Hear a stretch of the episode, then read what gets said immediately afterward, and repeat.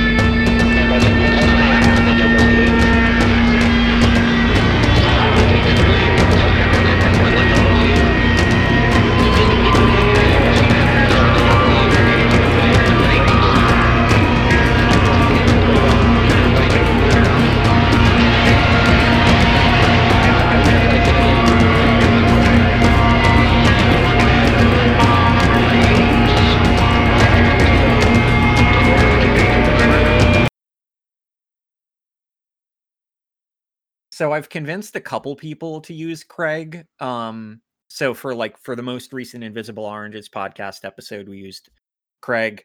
Um, we also uh used it. Um, I used it to record some a conversation with my friend um Ian, uh, who is uh, a writer and he he does writing and stuff for like the Chicago Review of Books. Um, he had some like he wanted like a mutual back and forth interview kind of thing um that we're gonna put up on death sentence in a little bit he i let him have like exclusivity with it for a bit and then thankfully neither one of us are dicks so it's just like yeah you, i won't step on your toes you do your thing with it because it was your idea and then when you feel that you're good i'll i'll throw it up but uh so now more people have been exposed to craig um Is and it- they Is it worth it? Like you're selling their souls so that you ascend in the hellish hierarchy of Craig's regime? So uh, yeah, that, that's what I was going to bring up. So as part of like a as part of a book club that I've just been doing with some friends, um, we have been working through the Ring novels, and uh, it I feel like someone replicating the videotape every time that I introduce someone new to Craig. Like like my spirit is lifted of some burden, Yeah. but it places it upon them, and now they are cursed to spread the will of Craig and the experience of Craig, lest they perish. But I am free now.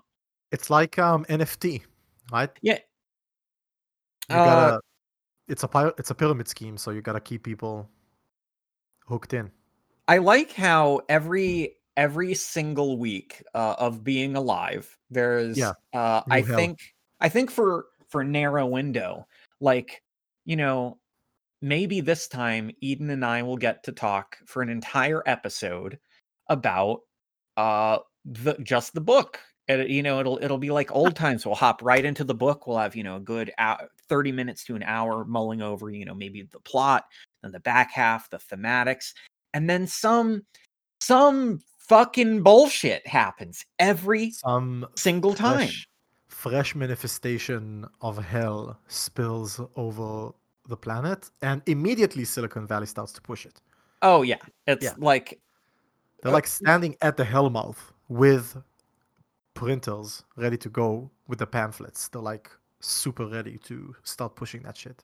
So, for anyone who doesn't know what NFTs are, um, one, you're lucky. Two, I'm about to hurt your soul. Um, it's short for non fungible token. Um, now, My if you're looking at non-fungible token. right, if you look at that and you go, well, that's a bunch of that's just a bunch of buzzwords put together, so I still don't know what it is. You're right.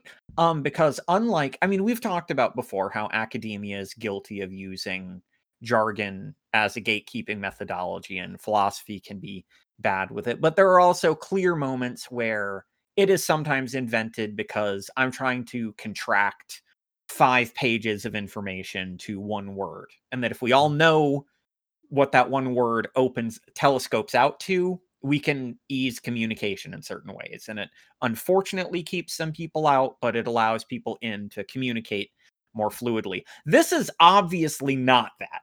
This Yeah. is obviously picking words so that something sounds more impressive than it is. Yeah.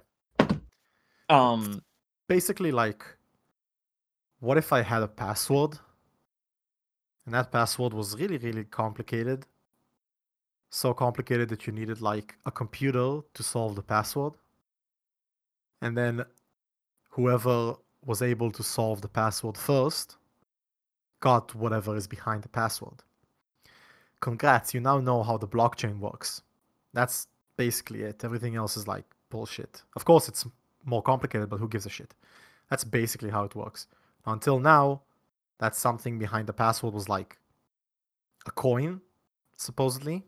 Of course, fake, not tied to any value. I mean, all money is fake, blah, blah, blah, but even more removed from value and productive powers, right? A fake version of a fake thing. Like Bitcoin Yeah. would drive Baudrillard up a fucking wall. Oh yeah, I'm glad. He'd- I'm glad he's dead because he'd have like a uh, aneurysm on the spot. Right? He was like, I wasn't making an instruction manual. I wasn't trying to give you tips. Like, Yeah. So what if behind the password you put anything, and I mean anything, like Jack Dorsey, God bless my mouth for speaking his hellish name, um, is selling his first tweet. Now you might ask, what the fuck?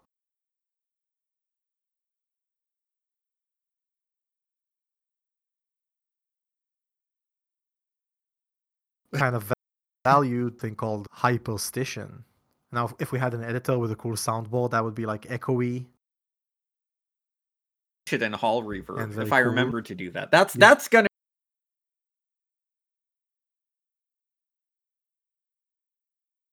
be the key yeah, thing. If I remember. So, hyperstition. You know,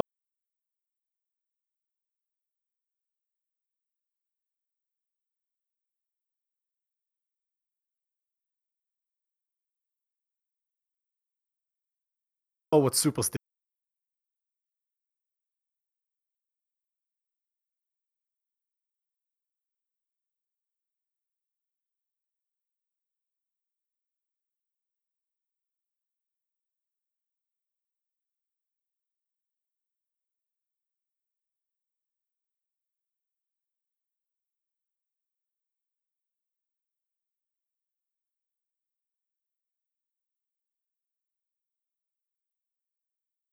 superstition? is right, for example, and you go about your way acting on that belief. Hyperstition is something that isn't real, but if enough people believe in it, it becomes real. So the best example is actually something that we've already covered, another famous pyramid scheme called the stock market. Mhm. If you have a stock and that stock is worth $5, and you get enough people convinced that that stock is actually worth $10, then guess what the stock is worth? It's worth $10. And that's why you have analysts and PR people and lawyers and Wall Street douchebags going on the news and telling you what a stock is worth, right? They're all trying to sell you on their hyperstition. This Now, touches back yeah. also on on elements of what we were talking about with with uh, more explicitly on specific elements of of the GameStop bubble thing with CNBC itself is a kind of hyperstition machine. Um, Yeah. like the fact that you have an entire channel devoted to talking about the stock market in analytical terms, whether intentionally or not, plays into this feedback loop and dialectically generates the conditions that they're commenting on. Yeah. So the fa- the the simpler term is CNBC is a spell casting itself. yeah, for sure. I think spells are an interesting thing here, and we might get into it um, down the line. But Yeah. bring it back to, the, I, I think it's super interesting. Right, we just need to develop the idea a bit further. And I, I think the important thing to remember is that the people creating the hype, right, hyperstition, hype comes from the same root. They don't have to believe in the thing, right? They don't have to actually believe that the stock is worth ten dollars, but they also don't not believe in it. So with superstition, you get either belief or non-belief, right? You either buy into the superstition or you don't. But with hyperstition, you have this third state called unbelief, which is a sort of ironic disavowal of belief. So the person kind of sort of believes in the thing, or rather, they know that if they get enough people to believe alongside them, then that thing will be real. It's not real currently, they know that it's not real, but they understand the machinations by which it might be made real. And that unbelief is incredibly important because it is at the base of literature. When you read a book or you watch a movie, you might have heard the term suspension of disbelief. So, where are you left once disbelief is suspended? You don't get belief, right? It's, critically, it's not called, I don't know, construction of belief. It's called Yeah. suspension of disbelief. You're left in this weird space between these two things wherein you know that what you're reading isn't real, even if it's nonfiction, by the way. You know that it's not literally taking place in front of your eyes. Like, even if you're reading true crime, the murder has already happened. It's not happening before you. And yet, you allow it to affect you with an A as if as if it is real and if it is happening to you right to various degrees depending on how good the work of art is but you are in this state of unbelief and the book is doing a hyperstition to you because if the book tells you well enough that you're scared and you go along with the ride and maintain that state of unbelief then guess what there is literally no way to distinguish biologically between the state of fright that you conjured yourself with the book and an actual state of fright. It looks the same. So these tensions between um, hyperstition and worth and all that stuff are really fascinating, and that kind of brings us back to NFT, right? it's this is uh so hyperstition as as a general thought um for uh, this is this is the footnote um uh to that is this is a citation of probably one of the only useful ideas that Nick Land ever came up with. Critically, he came up with it before he uh became racist on purpose, which is um this actually explains the history of his uh, so he coined a term called hyper racism. Um I'm not kidding about that one and Yeah. he did it initially as like an ironic act of hyperstition to create this disavowing state of it dissembles pretty quickly into now you're just racist on the internet um he went completely crazy he really couldn't grapple with the fact that nick fisher became more successful and more um critically appreciated than him but when people if you've ever heard someone like me or Eden lament what happened to Nick Land and you're only used to him as like this guy who's racist on the internet, it's because he used to generate concepts like these, which are clearly very useful. Hyperstition plays on elements of hyperreality that like Umberto Eco examined. Um, it grapples with some postmodern Marxist uh, uh, synthesis elements that have been like a big project of uh, the academy for probably the past 50 to 70 years. So very very useful. Sucks that he made it. Um you know, but that's that's life baby. It's like when Heidegger uh drops some really good things about Dasein and you're like, "Wow, that's really useful." What's this about the Nazi party? um but and then and then Hannah Arendt is all like, "It's fine. He's allowed." and you're like, "But aren't aren't you also kind of like a shitbag?" And it's like, "Look, Yeah. yes, the end." uh, That's it. but yeah it so that that winds up being this really fucked up component about like blockchain in general and then nfts specifically the problem is we do actually beyond the hyperstition we do get a ground for for their value um but it's a ground that the creators of it a material ground that the creators seek very strongly to disavow because they don't want these these connections to be made of like what is the actual material grounding? Because that's one of the funny things about something like money or or any or really any hyperstition is that if it were purely a social construct as in there's no material ground whatsoever it would dissipate fairly Yeah. quickly. They would it would appear it would disappear. Almost like a quantum fluctuation. Not literally but you know it's a good metaphor for that. It's because there's some ground that some kind of calcification can take place. It's it it like it takes this little grain that maybe in in any other circumstance would wash away. And it's a material thing but it would become inconsequent time. And this hyperstition acts as almost like it makes that thing sticky in a certain metaphysical sense, and it can acquire meaning that otherwise it would have been deprived of. And so we see that sometimes within something like social constructs of gender. They're based on some material things, not to the degree that the social construct of gender presents them, but things like genetic components are real. They don't work anywhere close to the way that our social model presents them, but they are there.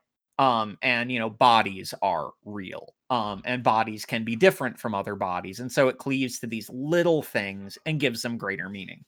Money, in a certain way, is very much in that same mold. Um, so there's obviously the term economics is applied to the study of the flow of money, but the term numismatics is the study of the value of money. So it's not the flow of it, it's it gets at that deeper question of like not how many dollars is this worth, but why is a dollar valuable at all? Like why do I want a dollar when yeah you know, I need food to live. I need shelter to live. I need art to feel happy. I need, you know, like, um, I don't know, like sex or gadgets or, you know, house plants. These things make sense. But how come a dollar, something that is distinctly not those things? In fact, definitionally, currency must be a thing that is not the object of value. And so we have a whole field studying that question of numismatics. And in a, and in a lot of ways, as as Eden was gesturing, that itself is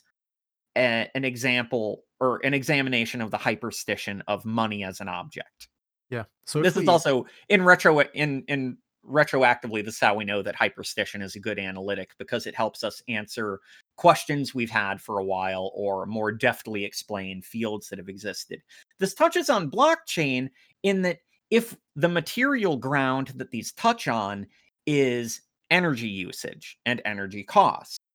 And it's not just energy cost because mere energy cost of like oh this represents an amount of electricity or um energy cost of say graphics cards for mining bitcoin or things like that if only it were that simple the energy yeah. directly translates to environmental costs and so, in yeah. a very real way, the actual material ground of something like a Bitcoin or something like an NFT is like amount of ozone destroyed or amount of uh, carbon dioxide and carbon monoxide expelled into the air, like in terms of uh, cubic meters. Um, so, if we take a step back and go back to the physical process, as you pointed out, and kind of like complete the simplistic diagram that I was drawing when we were starting, I think it leads us back towards that environmental price and how it gets shut out of the actual process, right? So we said that I have a password and this computer is trying to guess that password, and that computer, in order to do that, needs power. Right? It needs to be plugged in. And the harder it needs to work at that problem, the more power that it requires. Now, over time, the problem inherently needs to get harder and harder, right? Because if I've guessed it once, then I've guessed it infinite times. The problem needs to change and evolve alongside the computing power that then races to catch it, right? And then you have this race wherein the problems get more and more complicated and the cost of solving them gets higher and higher. Now, as Langdon pointed out, saying power or even electricity is a way for us to not think about what that means. That means like, you know, cubic uh, tons that are burnt of oil, and that means so and so carbon dioxide that is released into the atmosphere, which in turn means degrees of heating. So the more that costs go up to solve these ever complex problems, the more it costs in environmental terms to do an NFT, right? To take a piece of art or a tweet or whatever and put it on the blockchain and then trade its ownership. Now, the two things I want to bring to your attention here is that we actually have the perfect metaphor already to discuss that distance between us, like the person who is doing NFT, I'll say it differently. if I came up to you and I said, "Oh, you want to sell your art digitally online? That's great. If every time you do that, I will kill let's take a non-cute puppy, like a non-cute animal, I'll kill like a duck in front of your eyes. Most people will say, "What the fuck?" Call the cops, probably, but they wouldn't take the deal. They wouldn't let me like, sorry for being graphic, like slit the duck's throat. Yeah, they they and importantly, they wouldn't like try it a little bit and Yeah. you know sit and weigh it. Yeah. Um, because this is where degrees also become important. Like it's one thing to be like, I will kill ten thousand in one batch, or like I'll kill them one at a time, and every time Yeah. you do it, I'll kill. Most people wouldn't even take one, let alone Thousands. numerous. Yeah. Sure, I totally. So we need distance between what we're actually doing to our planet with our own two hands and um, ourselves. And that um, distance, or rather the space that's created between us and the actual world and the actual things that we're doing to the world, is the fucking Matrix right? Like is in the 1999 movie. And the actual world that we've created is the desert of the real. And if you've read like one French philosopher, just one, you know that the desert of the real is a pretty big deal for those guys. And They go bananas for it. Something about Algiers. fucking yeah they fucking love it um Zizek has written um a an article on it. The line from the matrix refers to a phrase from baudrillard's simulacra and simulation. And it's actually i'm like uh, i like i like the matrix and i think it's actually a good philosophical allegory right? Um, but i think this is even within that successful movie this is one of the best parts of it right? Like neo goes outside for the first time and morpheus is sitting in his chair spoilers for the matrix um, i guess. Um, and he says welcome to the desert of the real. And the desert of the real is the actual world outside of the matrix and it's completely decimated by geoengineering and the wars and all that shit. This is literally not figuratively this is literally what's happening with nft you sit plugged in into your machine and line goes up right? You have a bank account. First you pay 30 bucks or 100 bucks or whatever for gas. That's like the electricity. It's not called electricity. It's not called power. It's called gas which is even more removed right? Then you put it on a market. You don't see anyone that you are trading with and someone just buys it from you. It's crypto so you don't know who bought it from you. You can't take the deal back. You can't refund it. And that's it as far as you're concerned the process has ended. And yet somewhere out there a duck's throat is being slit to power that transaction. That's literally what happens. It takes like 50 million steps but that's literally what happens. Um, and yet you are so mediated and so divorced from what actually is happening that you're unable to disavow. Why this disavow? And this is where everything comes together. The hyperstition is not just the value. Hyperstition is also the people trading in NFT themselves. Because you know that the duck is being killed. You know that the duck is dying because we're not in fucking um, the 1980s or the 70s. Everybody knows that climate change is real. And NFT, like the last two weeks on Twitter, have been insufferable because everybody's talking about NFT and their ecological price. So anybody still doing NFT, they know that the duck is being killed. It's just done so far removed from them that they can put themselves into a state of unbelief. And It's all not of this is Yeah. dr- all of this is driven by something that drives me up the fucking wall. Um, Yeah. and I get some flack from artist friends of mine for this, and I get it, but I think it's fair. We have this capitalism-induced fixation on art must produce profit, and artists must be able to live off of the labor of producing their art alone.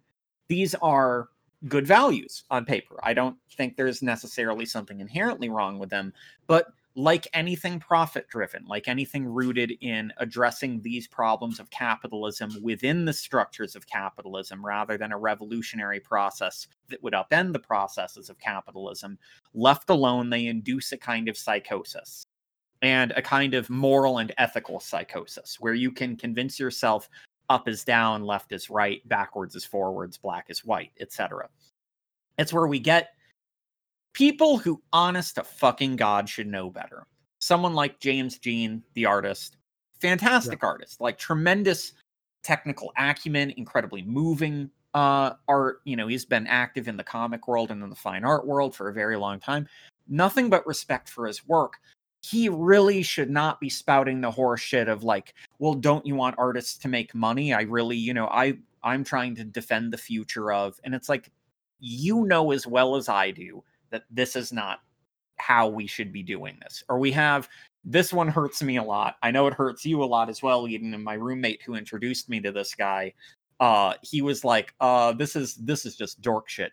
Seeing Jacob Collier selling NFTs of yeah. pictures of his like Pro Tools sessions. Yeah. And then the the loose, the thin justification of like, well, I'm going to be investing into examining like carbon offsets and figuring out, you know, the future of this to make it more fucking bullshit. It's right. Bullshit.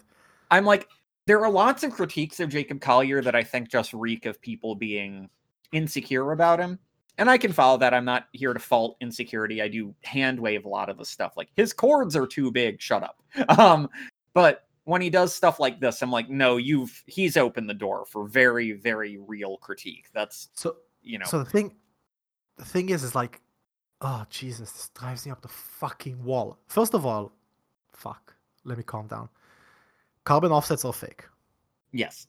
Carbon credits are fake. Carbon taxes are fake the master's house will not be dismantled by the master's tools. If capitalism is offering you a way out of an ecological price, then you are being duped. And the second thing is, I said like two things before, and the first one was the desert of the real. The second thing goes back to Nick Land, and also our good friends, Deleuze and Guattari, of course. There they are. That's the one per episode. At least one per episode. Yeah. Otherwise, we, we they get they access. They like take us outside and shoot us. Mm-hmm. Um, God, I wish they would.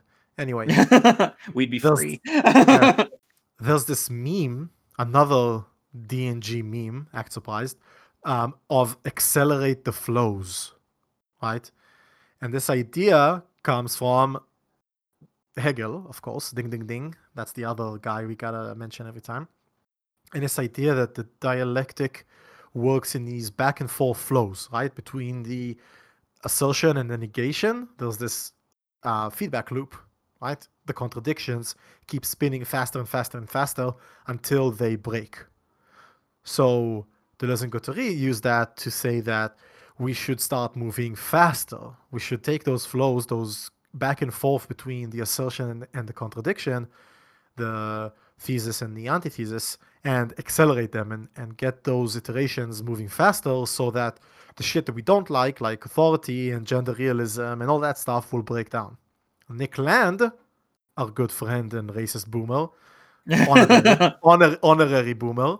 Um, boomer is a spirit, not an age group. That's that's yeah, that's the right. way that you extract the ageism from it. Is it? It's yeah. a it's a way of approaching the State world.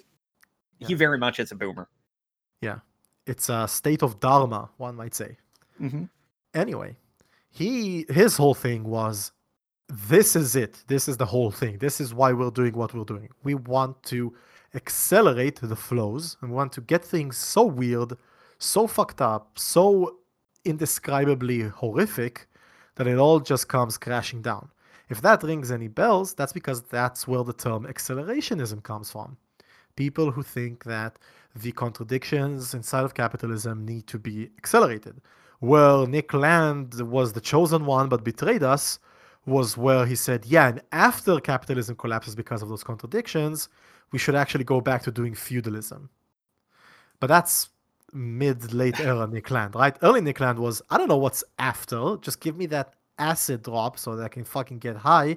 Let's talk about cyborgs having sex with octopi. Um, just to Which accelerate all that shit. stuff is tight, to be fair, but Yeah, I mean, Not- I I'm not a I'm not an octopus guy myself, but I don't king shame like you do. You do Right. you. Um, so what the fuck does this have to do with NFT? Here's the thing: even if tomorrow all of the ecological problems were solved, which is what the Silicon Valley snake oil salesman will tell you, because they'll move from proof of work to proof of stake. We're not going to talk about what that is because who gives a fuck? Um, the, it's never going to happen. They're always dangling it like um, this cure all, which it isn't, by the way, and also they're not going to do it. But even if they somehow solved all of the ecological problems, NFT and cryptocurrency are inherently a pyramid scheme. Inherently. The only way to make money from cryptocurrency and NFT is to sell what you bought for a lower price, sell that for a higher price. That's literally the only way to make money on it because there is no inherent value. In a stock market, there is still kind of a way to create actual value by looking at undervalued companies, figuring out that they're undervalued, and then helping them by your investment to meet the, the expectations and the potentials that you believe that they have. But with cryptocurrency, even that like thin excuse for value creation is gone because there is no company, there is no product, there is only the coin. So literally the only way you can make money is to fool other people, to say this thing that I paid 10 bucks for is actually worth 20. And if you can't convince them of that, then you're going to lose all your money because you'll sell at a loss and you'll just lose your money. Now, what does that have to do with the flows and accelerationism and all that shit? It's literally a self feeding loop, right? It starts at zero dollars, and every generation, quote unquote, because that generation can be every five minutes if you get into like Bitcoin and the hype around that, every generation gets fucked more than the previous one and fucks the next one more than they got fucked. And if that sounds like a whole lot of fucking, and that sounds actually hot, then it's not that kind of fucking. It's it's the bad kind that sucks. it's to be crass about it. No one comes. There's no orgasm. It's just a constant tease where you have to keep on teasing the other guy harder than you will tease yourself.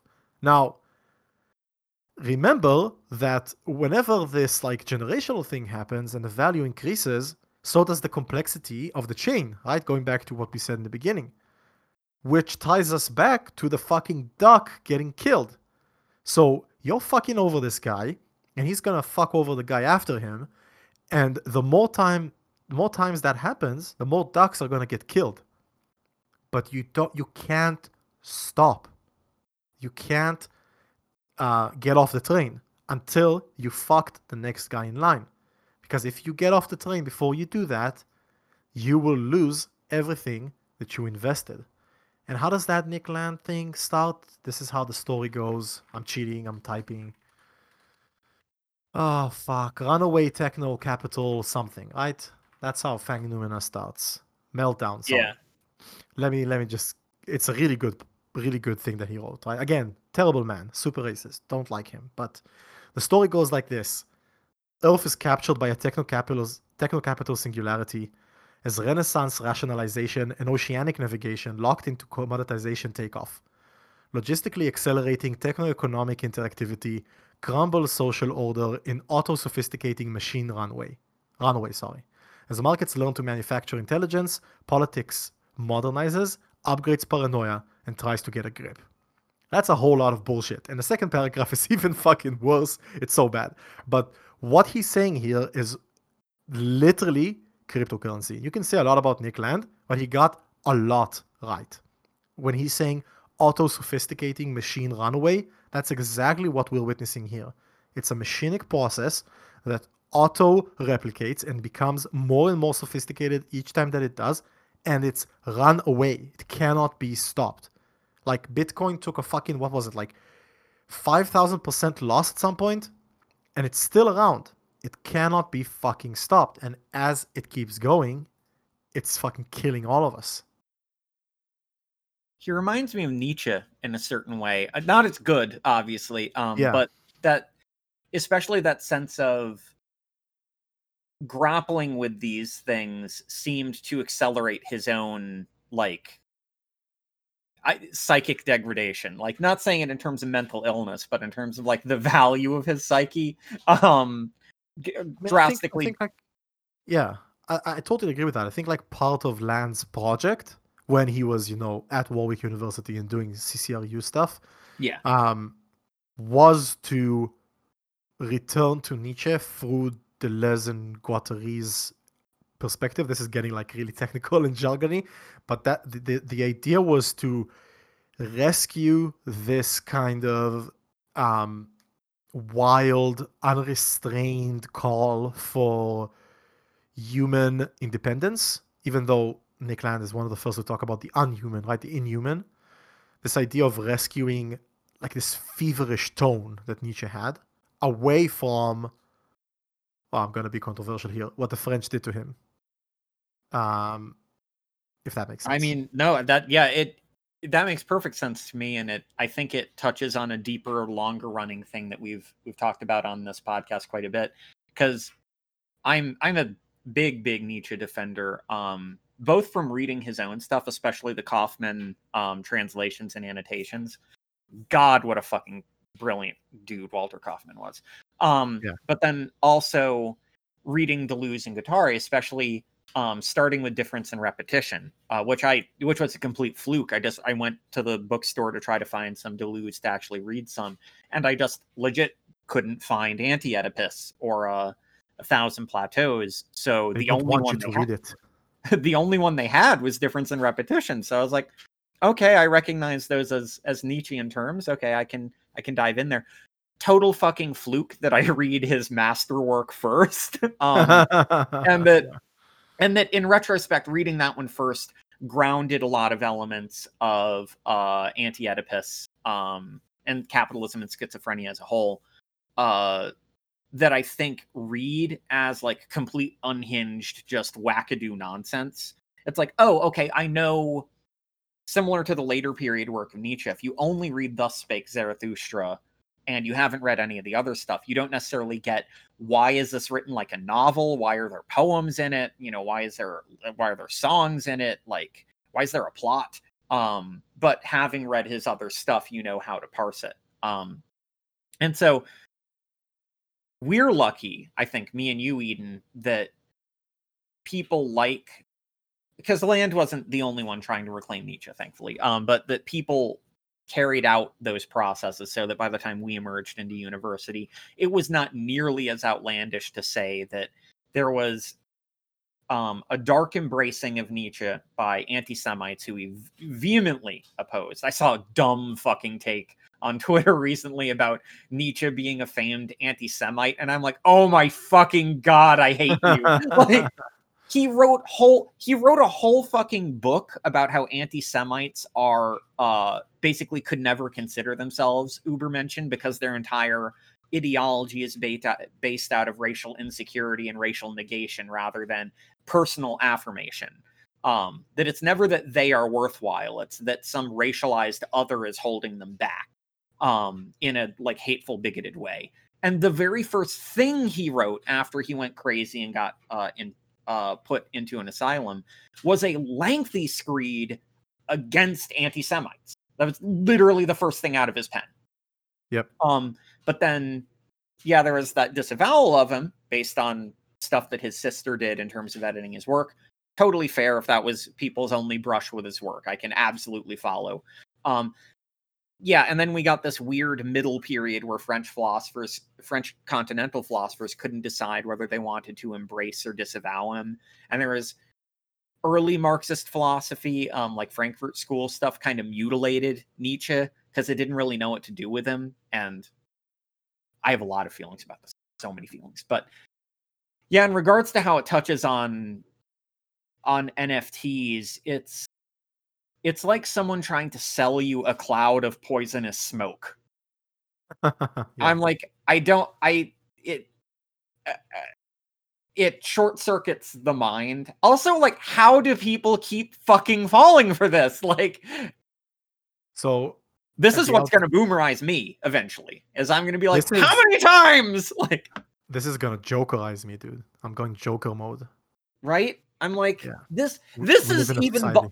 Bitcoin, I can at least loosely follow because as much as it's fake, it, it's the perpetual thing. Even if it's fake, even if it's destructive, if you're a working class person and all I need to know is buy low, sell high, and I can potentially make a lot of money doing this, money that I need to live.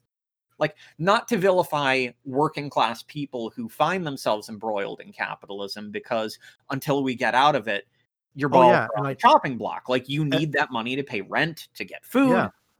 And like these struggles make sense. for NFT as well, right? Like this is not the artist's fault. Like artists out there, I mean, people like Jacob Collier who make he makes a lot of money.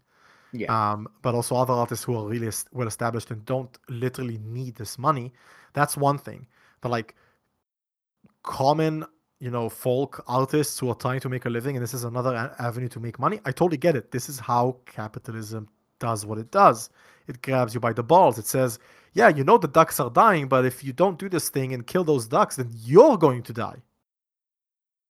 Yeah, and in the question of who matters more to me, a duck or myself, we all we all know how people answer that question.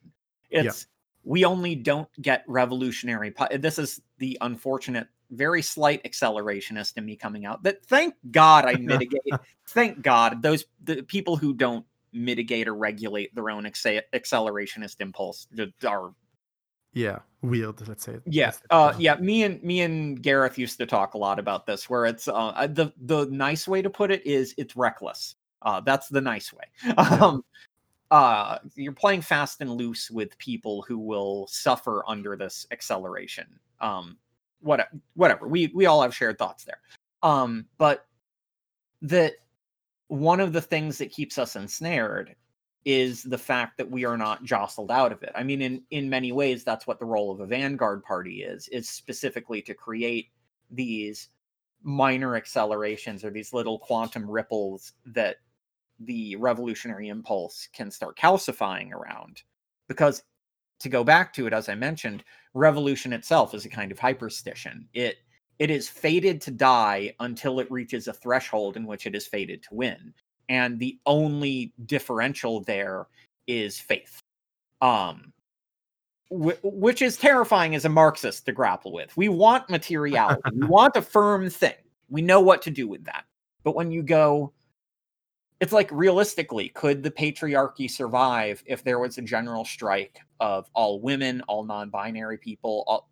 no no absolutely not. It would shut down. And so then the question becomes why haven't we seen these general strikes? And we get to some really ugly painful questions that thank thank god have a kind of answer which is that until people are jostled out of that thing and into a space where they go oh there are enough people that we could win if we did something and i wouldn't just be throwing everything away then you can get movement but until then we w- we per- we will perpetually see dumb horseshit like the GameStop bubble, NFTs. It, it will be exciting in a horrible way to see what the fuck is going to happen between this and the next episode. Um, Yeah. Especially as like we're finally feeling like we're coming out of at least this stage of the effects of coronavirus. Um, vaccines are going out. Um, a coworker of mine has scheduled to have one of his. I know that you've had at least at least one dose. A lot of Yeah, people I've had both. starting. Oh, thank God! That It's actually kicking my fucking ass, by the way.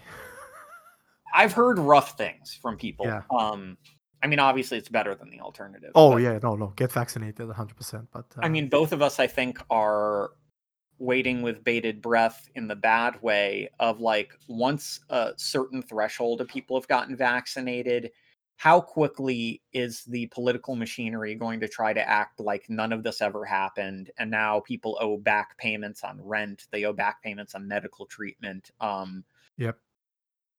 As well as the long-term health effects for anyone who contracted covid like how quickly are we going to try to wipe that under the rug and not give them any kind of subsidized support even though yeah, that already started like from day one, like Yeah. denial on long COVID and all that stuff. that like no one contracted COVID because, or not no one, very few people contracted COVID because they personally didn't do enough. And even with the people who didn't personally do enough, we also live in a uh, systematic structure or, or in are enmeshed in one, right, whether we want to or not. We live in a society. Yeah, that made it more likely that their own personal recklessness would actually generate these outcomes. Where in a better regulated society, even if you were reckless, Yeah. it wouldn't near. Yeah, so I'm. Oh, I can't. I can very much wait for that. I don't. I don't want to run into that one. Um, it's coming though. I feel it. So, two things at the outset here. One, just a cool little tidbit. Apparently, the CCRU website is still live. That rules. That's fucking that rules. Like, there's legitimately Yeah, that's good fantastic. There's legitimately good text on this thing beyond like Nick Land. There's also a lot of bullshit. Remember when we did House of Leaves and we said that inherently a lot of this stuff is yeah, it is bullshit, but it still has really interesting things. This is like the foundation of that. Yeah. Um like the world's Lemurian time sorcery literally appears on the website several times. But it's a cool website and I think also is like a relic of how weird the internet used to be back then and what people did with the internet. Um, which is really interesting. And the second tidbit should we do music? Yeah, I think now is a perfect time for us to do some music and transition into, thank God, a book that doesn't make me angry. I think there are a lot of parallels here, and I'd be very surprised, to be honest, if people from the CCRU didn't read M. John Harrison.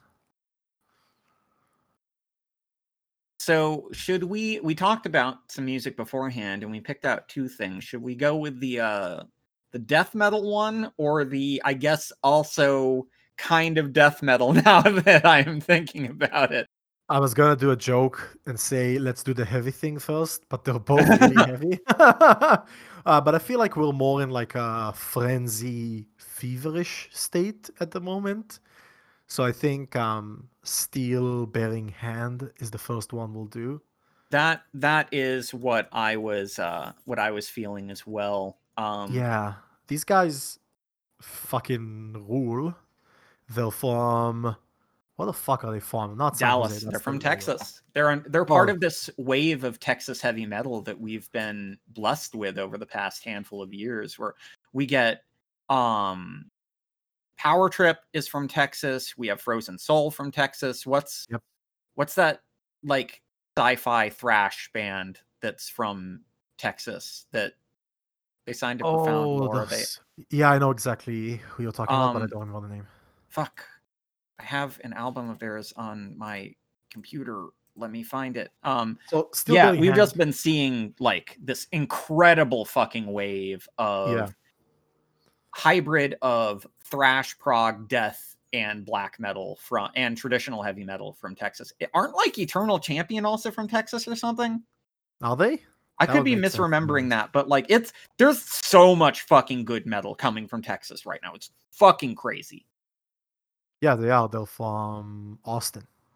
uh if you're listening uh andy god bless you for always repping texas metal you are so goddamn right also my friend kit always big on that texas metal always put me on to dope shit Yeah, yeah. There's um, some great stuff out there. And Steel Bearing Hand, I first heard them. I think 2017. They released a self-titled full length in 2015, and it's like one of the hardest albums I've heard in my life. It's death thrash, but it just takes absolutely zero prisoners. It kind of channels a lot of both from the band, but also from the movie or book Conan vibes, like Conan Oh, the yeah. Barbarian. They have a track called Kneel Before the Steel and the Charnel God and shit like that. It's very, very aggressive, but also it can get super weird. Like the fourth track on it, Tyrannical Shadows, like nine minutes long, has this weird ambient section. But when they go, they fucking go. And this new album they have coming out called Slay in Hell, it releases 2nd of April. They have a first track from it, the opening one called listen listen to this track name. Command of the Infernal Exarch. What the fuck? fuck? Right? that's so. If- that's so. if you good. if you like heavy metal and you hear that and you don't get pumped, no, you actually don't like heavy metal. Get out. Yeah, You're yeah. you're out of the hall. Go. yeah, um, it's just God, it rules. so- Ugh. it, it rules It's- so bad and like it's the perfect kind of like I tend to call them thrash metal even though they have that deathy thing because they they're like they're they're that perfect kind of like early death metal which is thrash that's just so frantic that like you need to call it something else. Oh god, I love that shit. God, I love it. Yeah. And um, this new track is like exactly what these guys love to do. The main riff is, has just that little bit of dirt that gives it the groove, but it absolutely doesn't relent or give up any of its aggression. And it's just like non-stop. Right? It just doesn't stop. Keeps going, uh, pummeling you in the face. And um, if you're in that mood of meltdown, accelerated processes, fucking capitalism, death cult, then I think this uh, this band will give you the catharsis you need. Um, yeah, enjoy.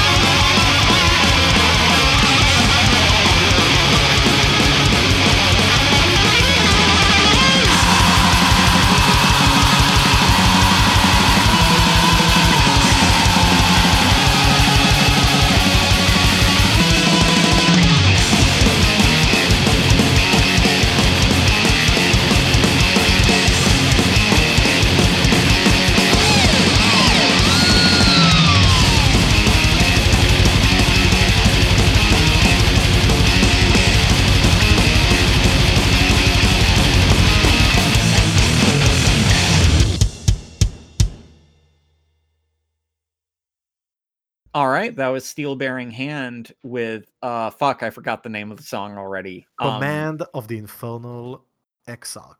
Command of the Infernal Exarch. I so I've had a promo this album for a little bit, and I normally will uh listen to it all. I I listen to most of my records all the way through, but this one I press play and immediately uh like shadow box in my living room. I'm just like, oh, I'm gonna kill everybody. Um, just, so I I haven't looked at the track title since I first opened it because it just it blends into like, oh, I'm gonna rip all their guts and spines out. Oh god, it's so tight. Um, you know what else is tight? That's right, books. yeah, books. Uh, so Oh boy, I'm getting that like shaky hands when speaking of the Sackle kind of vibe. We are going to be talking about M. John Harrison's Light. And M. John Harrison is one of those underrated writers He's that he's a lot of I got it. Oh, you go on. go ahead, go ahead. No, no, no, go Uh, ahead. I, I got introduced to him as like he's one of those guys that he's like all of your favorite writers' favorite writer. In That's a lot exactly of what I was gonna say. he, he's he's, like. Zelazny in that way, where it's like it's like, oh, everyone that you love, they all adore this guy. Like I'd Yeah. been i've been meaning to read something of his for a while because he had that one like magical realist book that came out. Um The Sunken Land Begins to Rise Again. Rise again. Yeah. Um, and it was off of the back of that one that I'd, I'd not really heard of him prior to that, or I must have heard the name, but it just didn't sink in. But that one Yeah. got buzzed about by like every single like contemporary writer that I care about, and it was published through uh, Gollancz, who were fucking great press. They have like nothing but winners on that one. Yep. And yeah, I looked back and I was like, oh shit. I was looking at like other writers talk about him, um, like comic writers, sci-fi writers, horror writers, um, weirdo fiction writers. Like, Yeah, this guy is as weird as it gets, right? So he was actually directly involved in the new wave of science fiction. And I don't know if you've picked up on it from the last few episodes, but I'm a really big new wave guy. And so is Langdon. Yeah. Um, he was the literary editor of the New Worlds magazine. which And also, in many yeah. ways was like the locus of this stuff, at least in America and in Britain. That was like, for sure, let me just You read con- you like a list of contributors, just like a few. um, Brian Aldiss, J.G. Ballard, Thomas Disch, um, Moorcock, and many others. uh, so I think that like Norman Spinrad also wrote for it sometimes, and just like, uh, yeah, I'm sure yeah. they did. like, yeah, literally every single person. Yeah, I'm sure. I'm sure they did. Like there was so many people writing for this magazine, and people who later became like some of the biggest names in in science fiction. And M. John Harrison was a part of this. He also wrote some stories using um, Michael Moorcock's um, characters, specifically Jerry Cornelius, and I think one other. So he was very much of that milieu of writers, and he also says so himself. Like he's given interviews saying that he grew up reading, you know, when he was 15 year old, he was reading Alfred Bester and Ballard and Kerouac and Ginsberg and all these like fu- mainstays of, you know, American and otherwise, you know, weird literature. And then M. John Harrison went on to create some of the fucking most bizarre and mind-bending books you can think of. Um, among those, the Viriconium series, which let me let me tell you, I've read a lot of weird shit. I think you've you figured that out by now. I for the last like ten years have been reading like a lot of avant-garde. This is one of the weirdest books I've ever read. It's this classic. There's a city in the center of it, and it's constantly shifting. So it's kind of like echoes Delany's Dhalgren The I was about to say book. that the way that I'd um the way that I'd first run into uh M. John Harrison was actually an essay that Delaney had written about um some of the things that went into making Dhalgren and being inspired by uh yeah and Yeah, that makes a lot of sense. It's like you know that genre of science fantasy, which is kind of Vancian. And we need to get to talk to about Jack Vance. Big Oh, asshole, by the way, oh but yeah. really good writer. Um, Vancian, but like weirder, more degraded and corrupt and breaking apart. There's literally like giant grasshoppers that run things at some point. It's absolutely insane. And then he wrote um, a bunch of stuff like the Centauri device, which is kind of like a weirder My Star's the Destination, if you can believe that that's a thing. Very weird book originally, but the Centauri device is weirder. And then he wrote the Kefahuchi Tract trilogy, which has had the illustrious honor of winning the James Tiptree Award and the Arthur C. Clarke Award and the Philip K. Dick Award, but also being mentioned by clippings Daveed Diggs on Splendor and Misery. He name drops the Kefahuchi tract, and that's when I was like, oh shit, there's something deeper about this album.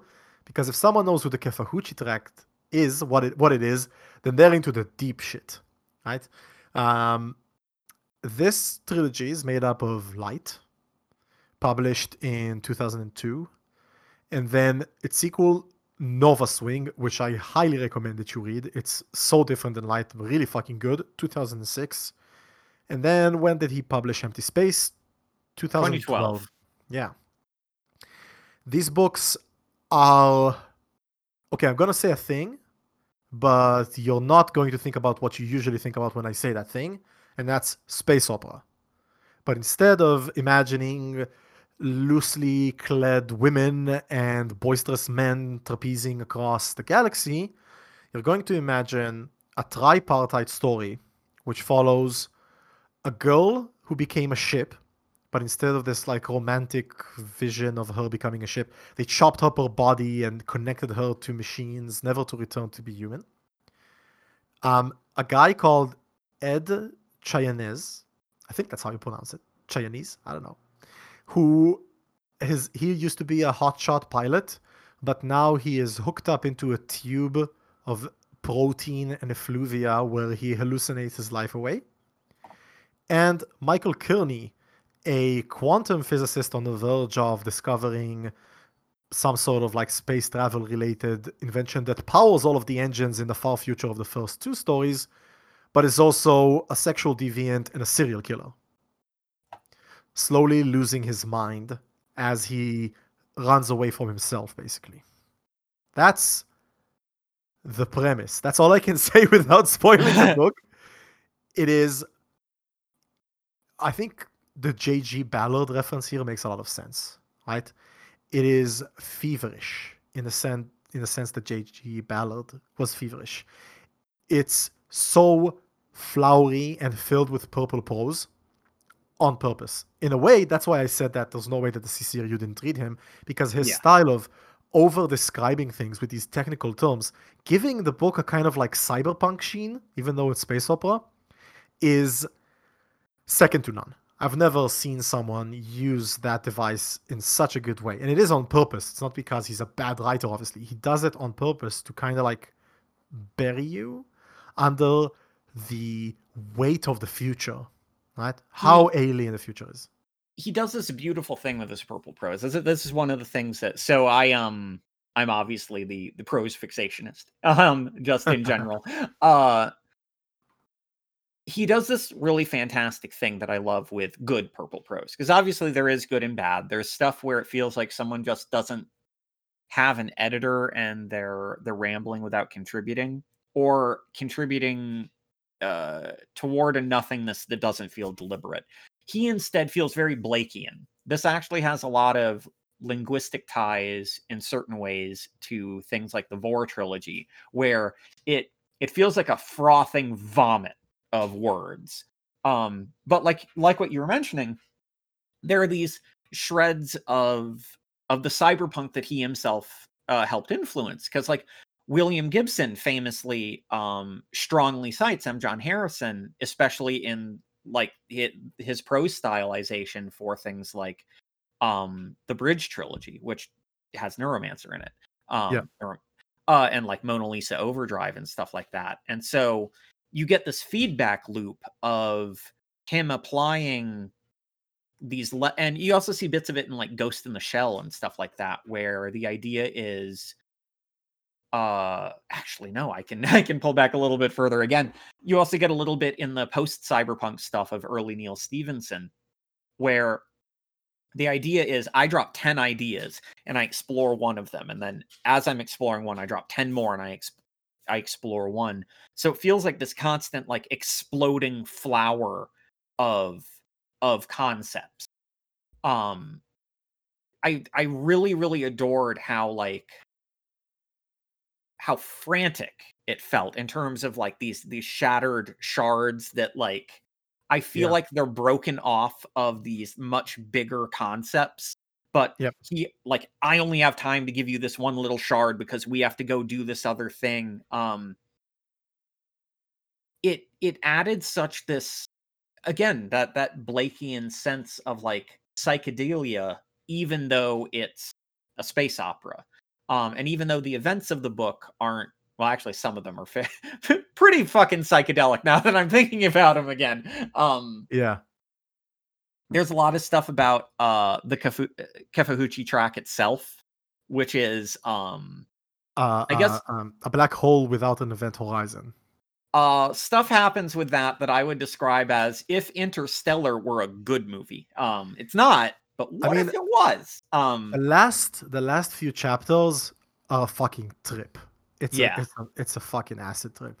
it feels very much like um like a cyberpunk jazzed up take on something like 2001 a space odyssey Yeah. um c- complete with its philosophical themes as well i mean they aren't identical but it's more that Yeah, I mean, there's a precursor tech, right?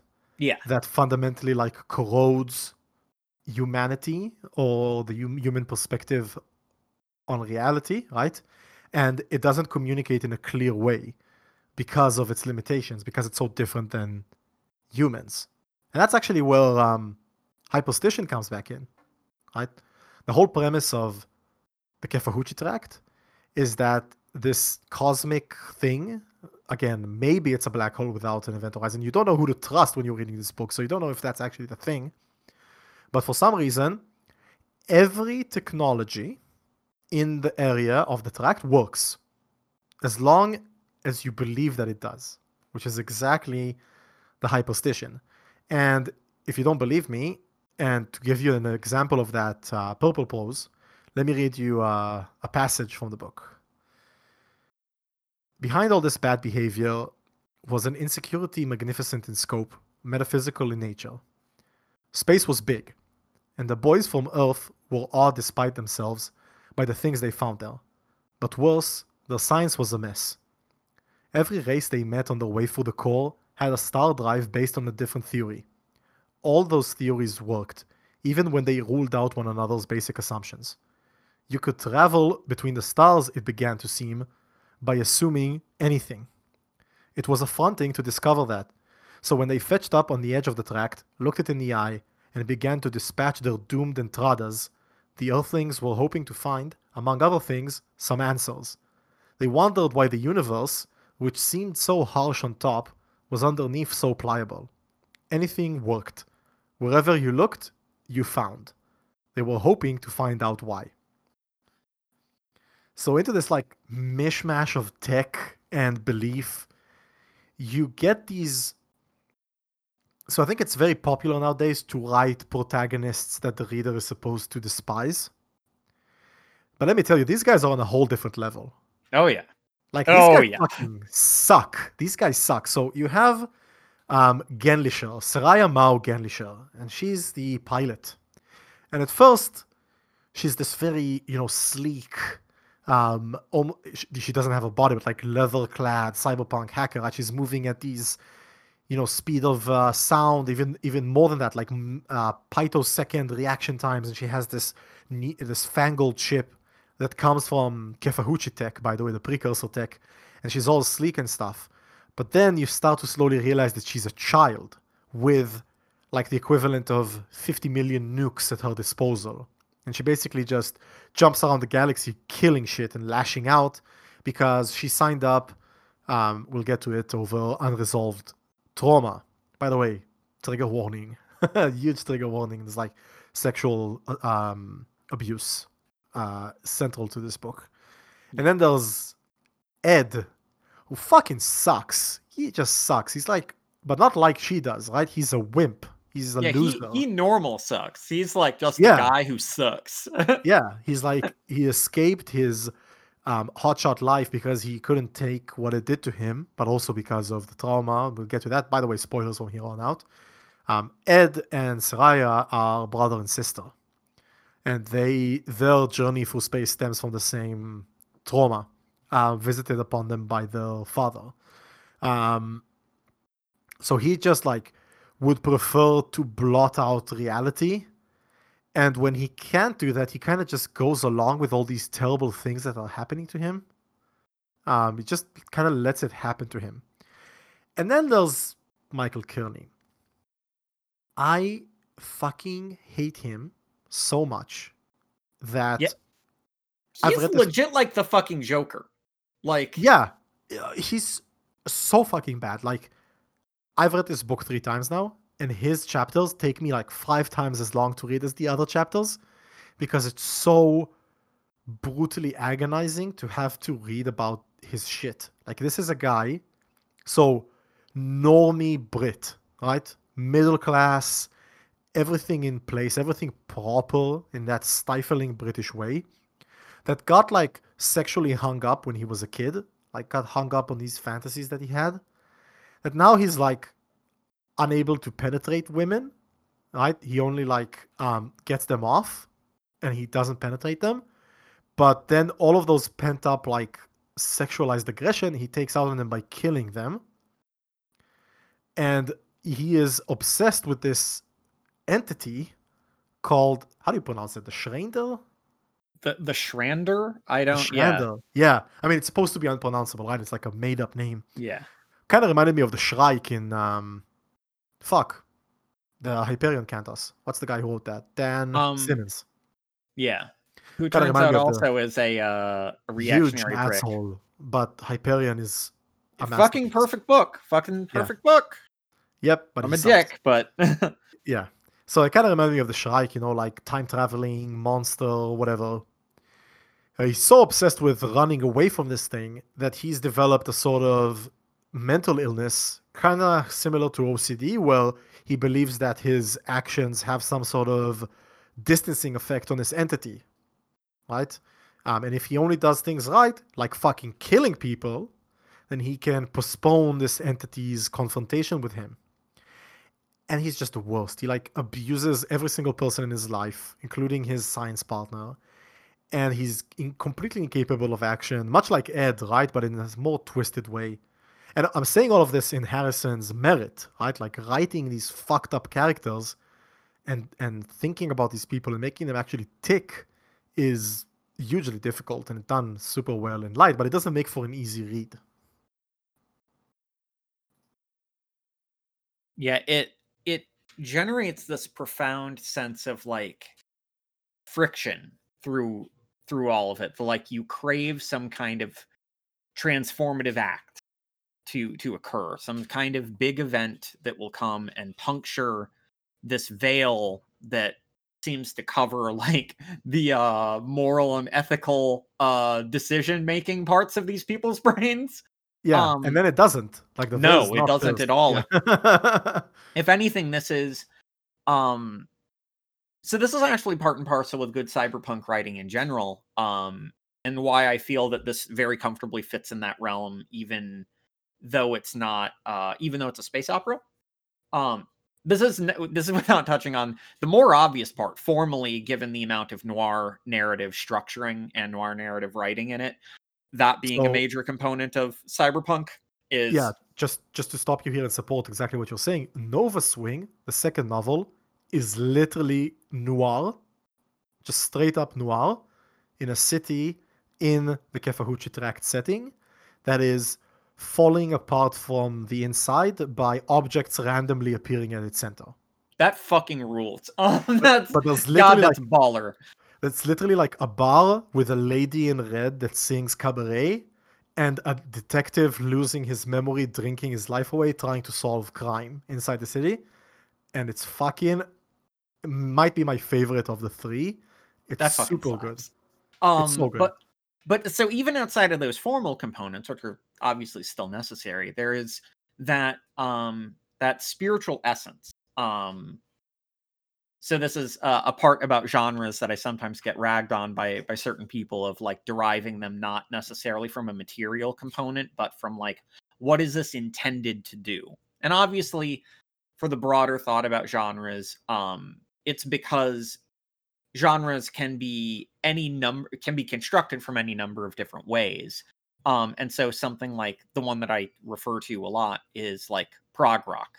You can arrive at prog rock through wanting to make progressive music in a rock context. And so that means pushing it forward in some uh, way, adding a new element, adding new technology, adding new structures. Or you can arrive at it by trying to replicate the sound of progressive rock of the past. So a band that's a Yes clone isn't really progressive in the sense that they're not adding anything, but they still arrive at it because they sound like old prog rock. Meanwhile, uh, the stuff that Radiohead was doing in in the 90s and early 2000s is progressive rock music. Um, and so you have these two different modes. Likewise, in that sense, this has that spiritual capacity of cyberpunk, even e- even while it has uh, the the structural bits as well in yeah. the sense that it's focused on that sense of like rapid acceleration.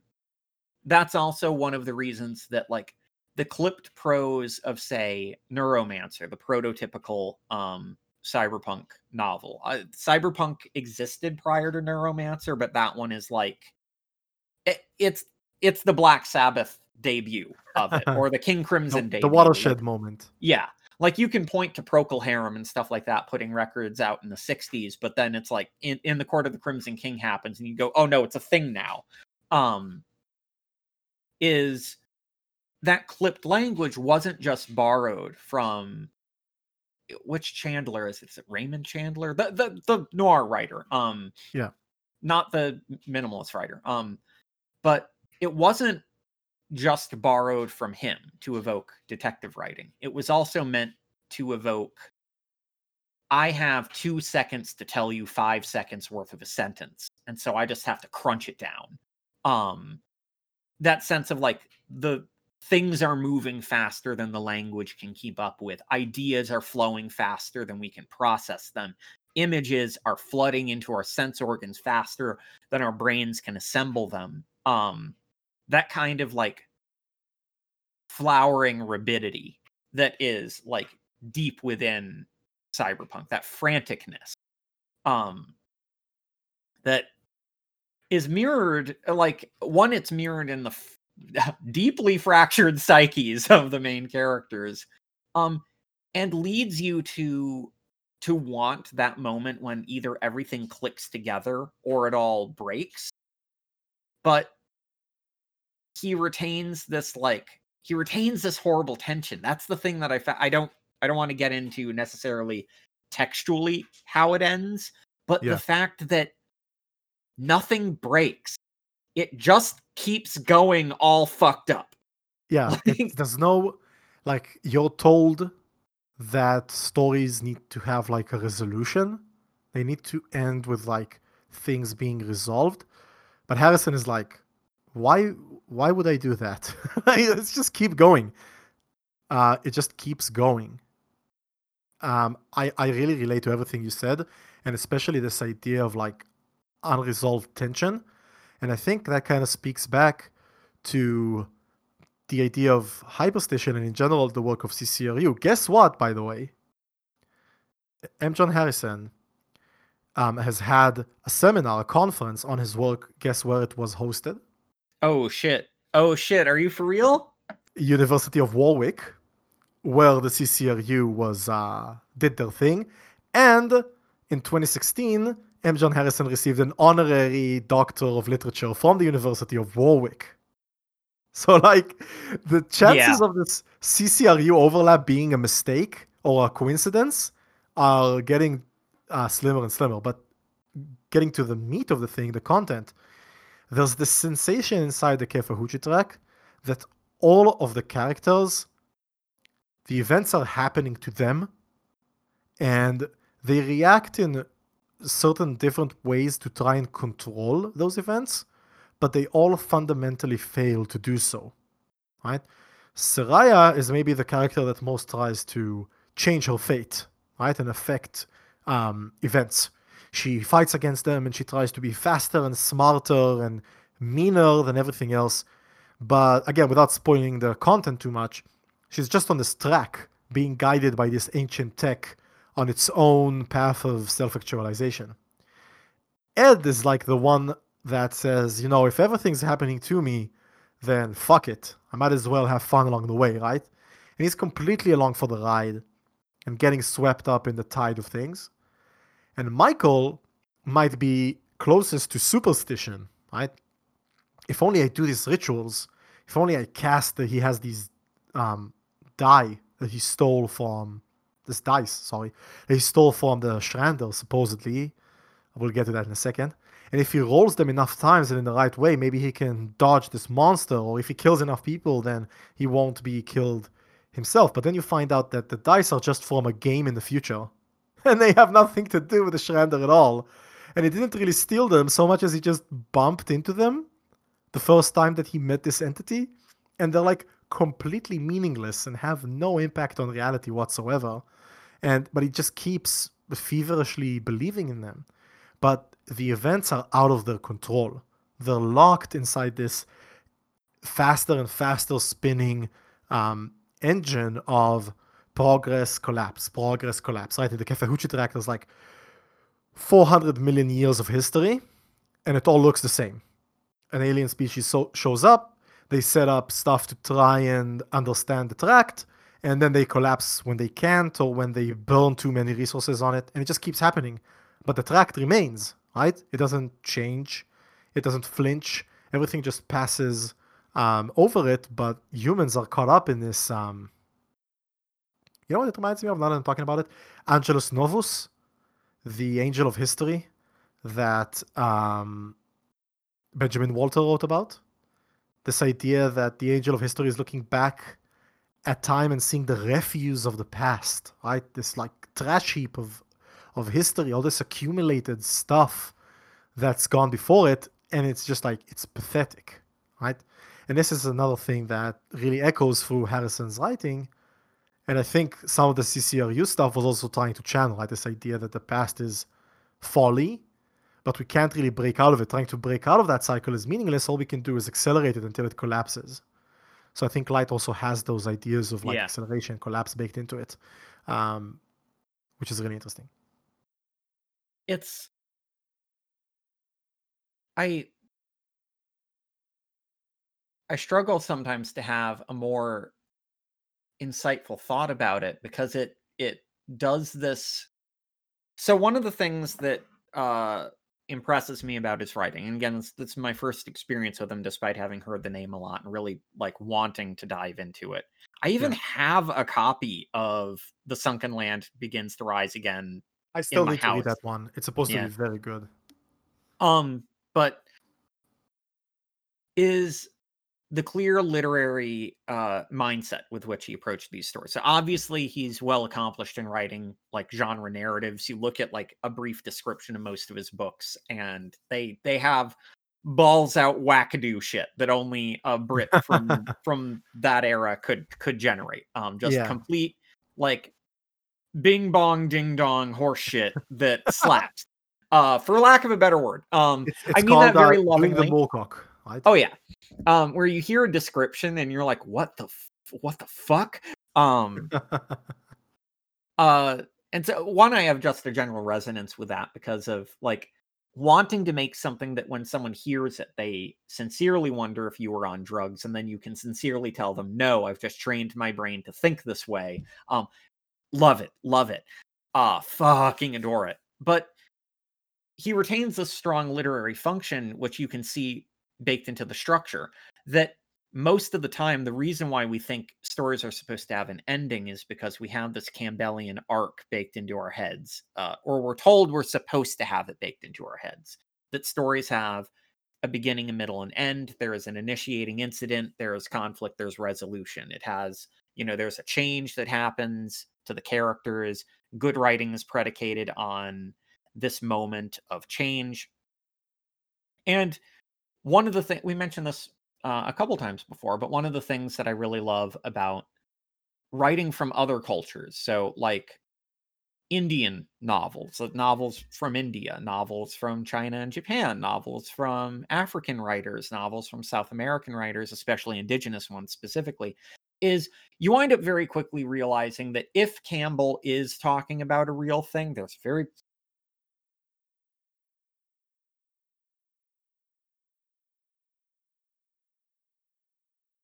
very lots of underlines would most commonly appear in the West because we get like completely different narratives where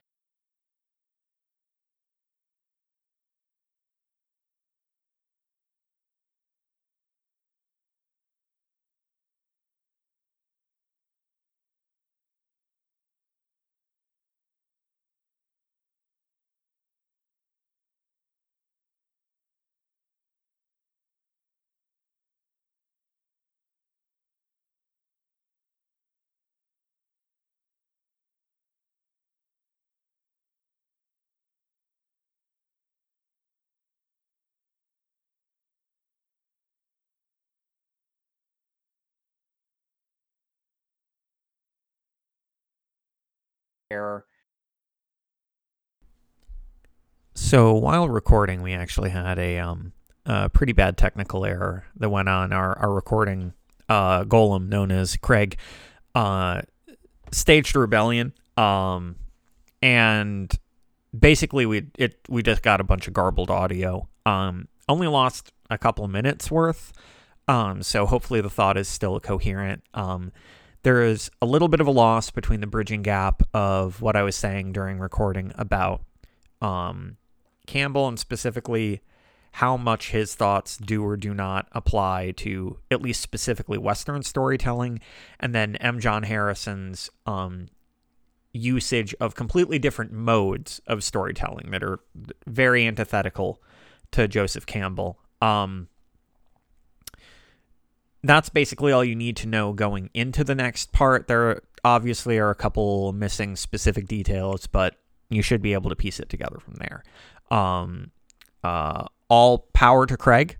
Uh, all praise to Craig. Craig, I am so sorry for anything I have said negative about you during my entire life. All right, and back in. The the reality sometimes falling into the trap of they bear personal atomic responsibility for these things in a way that can absolve the structures that impress this on them. Um, obviously, it's a complex problem. There is there are components of personal responsibility for actions as well as systemic ones, but the allegorical figure here at least just presents us with that tension point. He deliberately he doesn't wrap it up, he doesn't simplify it, he doesn't try to um dialectically disentangle elements because that's another and it's fitting given someone who influenced Moorcock and was influenced by Moorcock in return. There's a fitting Nietzschean intensity to resist a dialectical approach. That dialectics is something that this is one of my only critiques of dialectics as a methodology. It's something that we pray and that we hope takes hold over the world and breaks down um, contradictions. But there's this lingering terror of what if no matter how much things accelerate, nothing ever breaks? What if it just gets worse and worse and worse and there isn't a breaking point? What if it's a bottomless pit? Um yeah. And then the only thing that can break it is some Nietzschean eruptive force and in a certain way he models that a bit with the there wasn't there wasn't acceleration of contradictions that led to the events here if anything the contradictions of of our lives and of our reality are still contained uh by 2400 where two of the strands of the narrative take place um like we don't see much betterment in many many many ways from yeah. the serial killer physicist arriving at this uh, Kefahuchi tract technology versus uh, the future. But there are these like Nietzschean eruptive moments of, oh, this thing arrives and everything changes. Nothing that's important changes, but everything around it changes. Um, it feels yeah. it feels very Deleuze, uh, Deleuzian in that way. I totally agree, and I think at the end of the day, and this is maybe my last thought on this. I mean, we can talk about this novel like fucking twenty hours, yeah. right? So it makes perfect sense that he wrote more novels about this because it, it feels like an an intellectual open sore Yeah. in a good way. Um, By the way, um, fucking Nova Swing, the last one, goes back. Sorry, not Nova Swing is the second one. Empty Space. It goes back to the light uh, storyline in many ways. And oh boy, does it get weirder.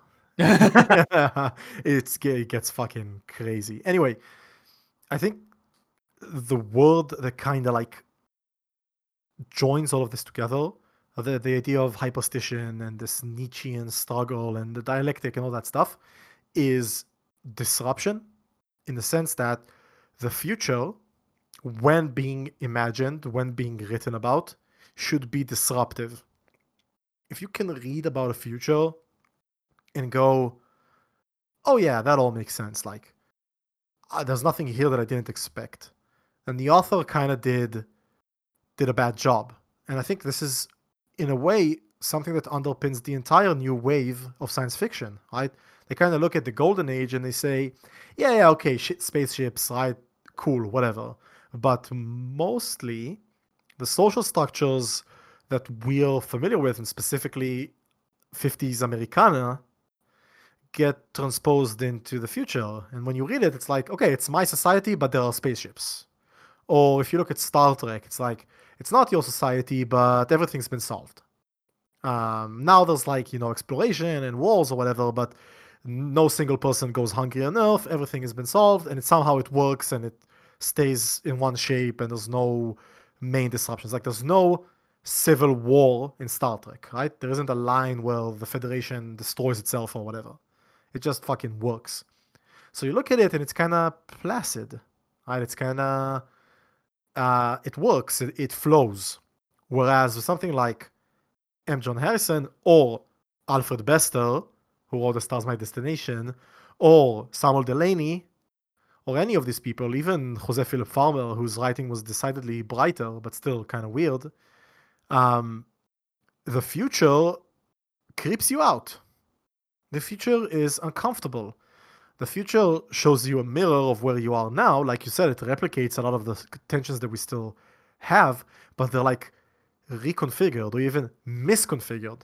Things don't totally make sense.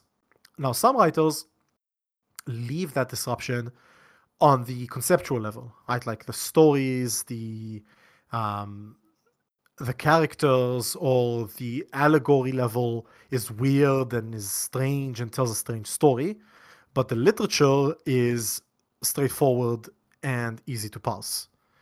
But someone like Harrison or J.G. Ballard, they take the breakages, the disruption on the conceptual level that their books are trying to convey, and they put it into the actual writing. That kind of takes us back to House of Leaves, right? And this idea of um, hypertexts and um, cybertexts that need instructions to read. So it's not that far, but it's more of an effort to read M. John Harrison than it is to read a Star Trek novel or anything else. Not because it's better, well, it is better, but it's not because of that that it's harder to read, but it's because Harrison lets the disruptive nature that's in the story elements bleed into the language.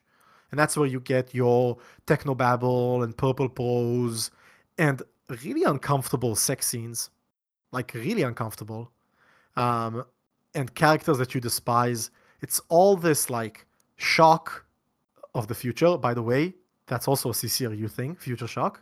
Um, this disruption that the future creates on your present that makes it so good.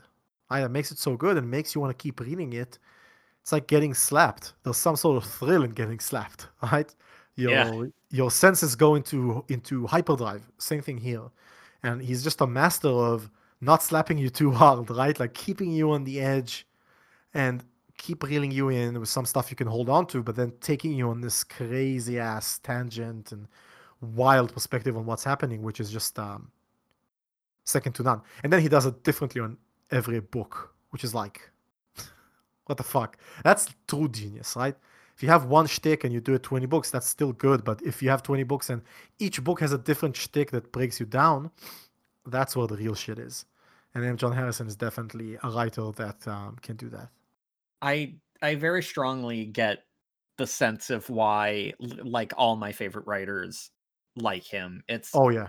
it it reminds me of and then hearing from people that this isn't even considered his best book of his and i'm Oh, like yeah. What the what the fuck like what are, what's the best one like um Yeah. uh that it, it's that same vibe that i got when i first read like lord lord of light um and i'm like holy shit like there's also something strangely um contained within like new wave science fiction and slipstream stuff where and it it makes me frustrated and angry in a certain way not at the books but at um the contemporary shape of science fiction that why do these still feel new like they should these Yeah. shouldn't feel new it's sort of like one of the reasons that we still have retro prog rock is because a lot of the lessons of it just straight up haven't been internalized by popular music. The intent of it wasn't to make fringe music. The intent was, I want these ideas to take root. And then the perpetual frustration that, like, I shouldn't have to feel when I'm reading, say, like Anna Kavan, that this is a new and thrilling way to approach literature when the book is 50 fucking years old. Like, yeah. I mean, it's it's in certain ways it's a good frustration because these books do exist. They do have defenders. They do have um, and I'll, then you know some someone like M. John Harrison who's literally still productive, still making really fucking good work.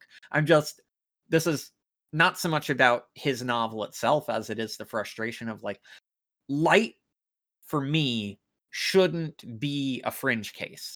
Like maybe it nothing maybe we don't need it all to be as avant-garde or as, you know, et cetera, et cetera. But like it's just so tasty. How come more people aren't and then you know oh. i think i think back the the connecting bit there is like well all of the authors that like all the authors that are more or less worth respecting already know and like this guy and this is where a lot of them had been pulling their ideas from and you know you remind yourself or i remind myself rather let's make it personal of of the intellectual and aesthetic continuity of these things that when i'm reading a new writer because obviously there's been some great science fiction that's been written over the uh, science fiction fantasy horror literary stuff in the past year five years ten years a- any time frame you pick there's been great stuff made.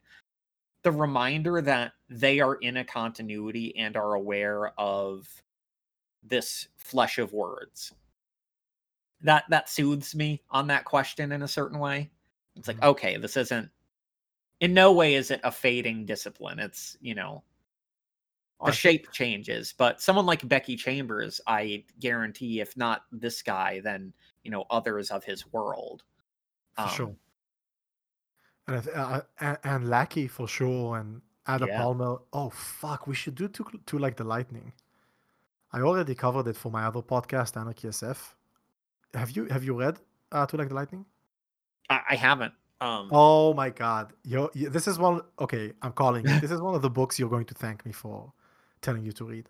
what was the name of it again Too Like the Lightning.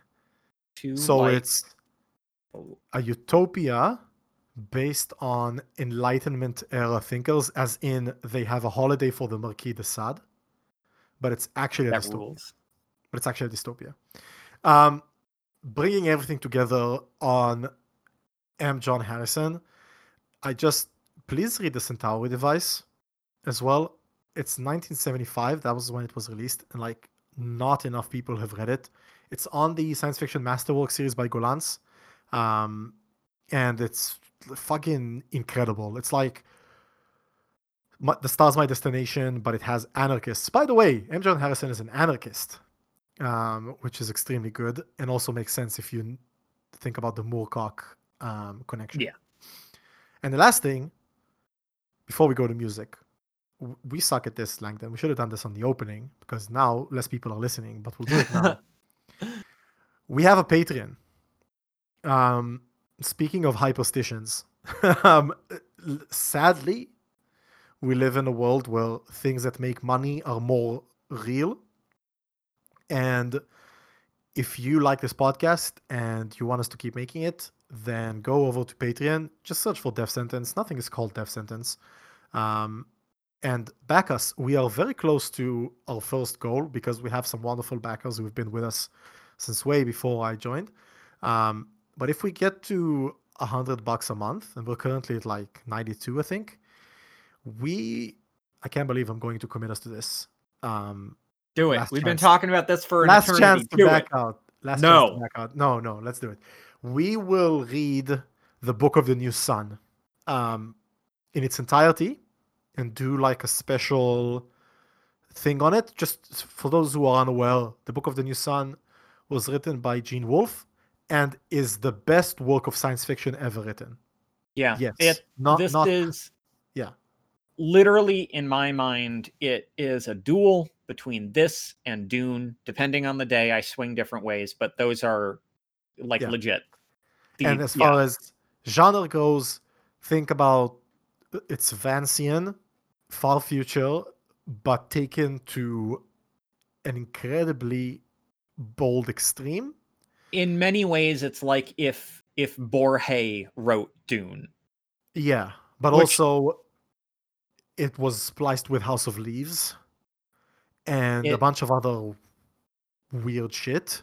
it's ground zero for most of the hyper intellectual sci-fi that you could ever think of like ever um Yeah, it's Because the, the, yeah, go ahead.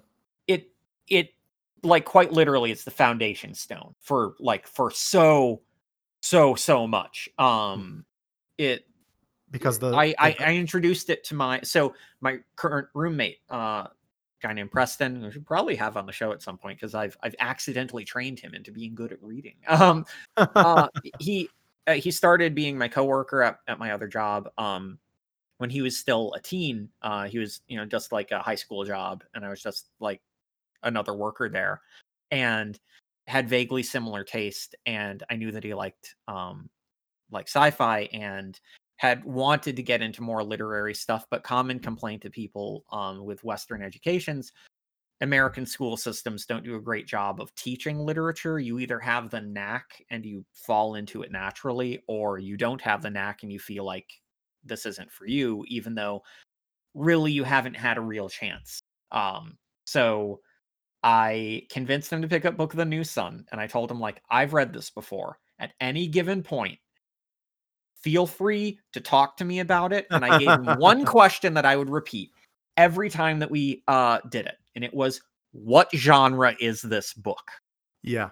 So and the beautiful thing is again don't want to dive too in- into it because i'm so excited for doing this uh but every time i talked to him the answer to that question changed which is sort of the indication and it, it's the book that taught him how to read in a literary way because it's also so fucking tight Yeah. So Very just tight. to just to nail this home and to reiterate on something Lang just said, there are books written about how to read this book.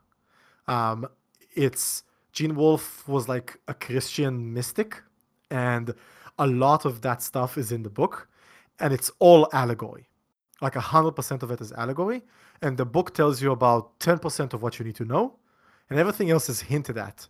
So I read it the first time like raw. I just read it, and then I read it a second time alongside a compendium called Solar Labyrinth, which I'll be using again if we get to read it. And I don't want to be like too pretentious or condescending or something. You want someone to walk you through this book. There's like so much happening beneath the surface that makes it even better than what it already is.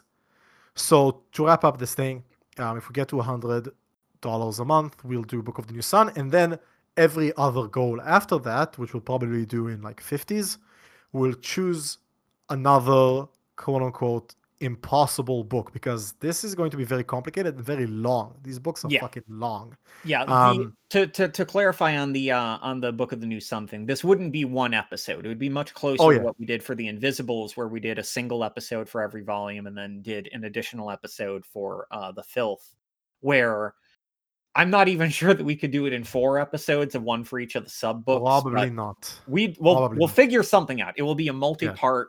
You won't have to worry about um we'll go it'll on one hand be full spoilers, but because of that we're going to be able to dive like as deep as possible into into the book. Yeah, and then after that, we don't want to like commit too much, but we have some stuff on our list. We already mentioned Dhalgren. That would be a nightmare. Um, but if, we, if we get to like 150, maybe we'll do Dhalgren, and then from there, the future, the the sky's the limit. We can do Crying of Lot 49 or fucking Blood Meridian or any other weird ass, crazy, hard to read book that you might um, think about. Langdon, do the music thing. All right. So uh yeah, to to close this out, we just uh have uh the Lord's best music, fucked up weird death metal. Um uh it's the best music that exists. Uh bands that don't play it are wrong. Um they may make good music. they may make good music, but they're wrong. They need to make the best music and that's fucked up weird death metal. Um uh the band we're going to be playing is one called Seputus. Um the short version of them is they started way back when as the one of the very first bands that uh a guy like friend of the show like actual friend of the show not not when we say that like margaret thatcher is a friend of the show um um an actual friend of the show doug moore um it was uh one of the first bands that he ever formed when he was still in high school um with a guy who wound up later joining Pyrrhon, uh a a technical a, let me rephrase that a band that started as a technical death metal band but eventually expanded into noise rock and experimental rock and a number of other like little fringe genres. But as things went on uh, eventually put out a debut record in 2016 um that uh was pretty normal compared to this new one. It was still, you know, you know, some some wild riffs, some weird riffs, but uh it it was ultimately still like a combination of black metal and death metal, a combination of some techie bits, you know, pretty pretty normal. You, you know what to expect from that kind of thing. Um in the intervening time, uh all of the members of Seputus have since become members of Pyrrhon. Uh and Pyrrhon has gone off in this other direction. Um, and about the same time that they started going into this other direction, the guitarist Pyrrhon, who also founded Seputus, was like, okay, well, you know, I'm still writing this other stuff. I can still pocket these riffs and, you know, table them to the band. If the band wants them, we use them. If they don't, I'll keep a tape log. And so just over the course of a number of years, assembled what became this record, Phantom Indigo, and it it plays like like an alternate history of Pyrrhon, of like if the mother of all virtues, the um famously the only record they had that came out through relapse when relapse was snapping up much more like wildly experimental bands um and Yeah. then i think dropped them right after the album came out um but at least for me that was that was their breakthrough record i hadn't really heard of them before and then relapse in the early 2010s was on everyone's tongue so it's like hey they're putting out a weird tech death band. I was like oh i'm in. Um this feels so much like a return to those sounds.